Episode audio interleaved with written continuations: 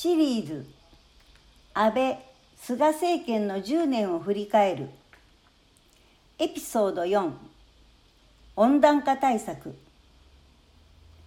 昨年10月26日第203回臨時国会の所信表明演説で菅首相は2050年カーボンニュートラルを新政権の目玉として国際公約しました。この菅首相の公約は一定評価できますが原子力発電の問題が議論になっていないことに対して不安も感じるものでした。ところでグリーンウォッシュという言葉をご存知でしょうか？これはホワイトウォッシュごまかしや上辺だけという意味と環境に優しいというニュアンスを持つグリーンを組み合わせた造語だそうです。つまりグリーンウォッシュは環境に優しいというような装いを凝らしているけれども実態はそうではないという意味になります。案の定というのかそのグリーンウォッシュを地で行くような出来事がありました。5月24日自民党の2050年カーボンニュートラル実現推進本部は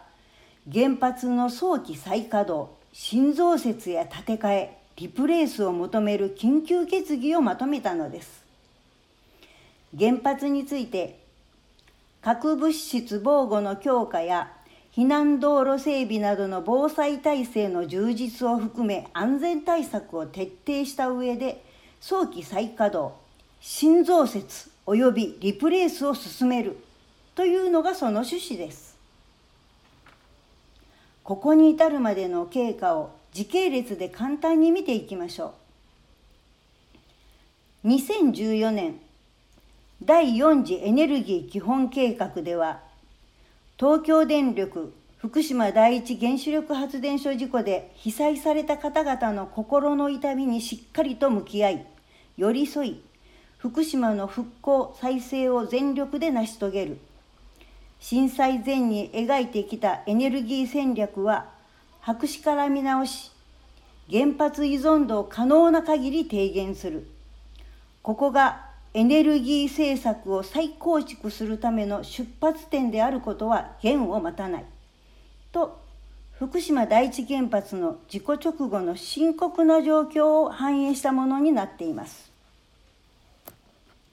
2018年改訂版である第5次エネルギー基本計画では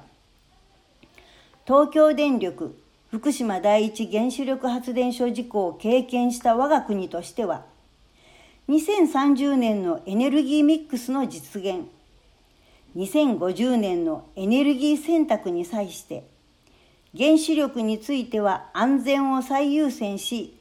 再生可能エネルギーの拡大を図る中で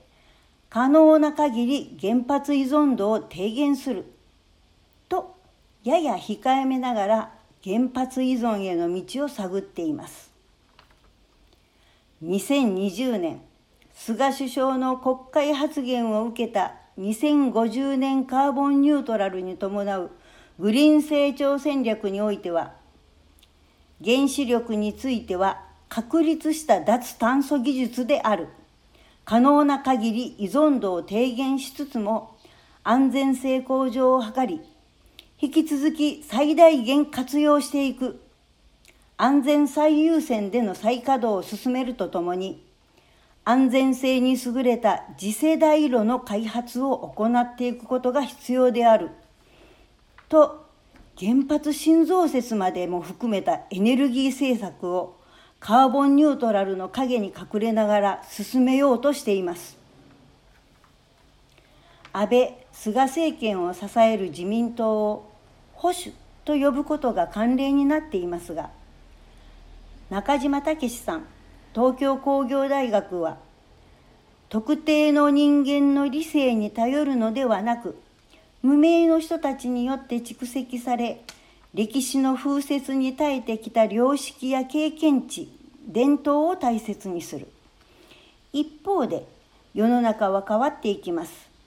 かつては素晴らしかった制度でもそのままでは意味をなさない。大切なものを守るには少しずつ変わらなければなりません。と保守主義を定義しています。それに従って考えるなら、国民の安全安心を顧みず、ひたすら経済成長の道を突き進もうとする自民党の保守は、おそらく賞味期限を迎えているのだと言えます。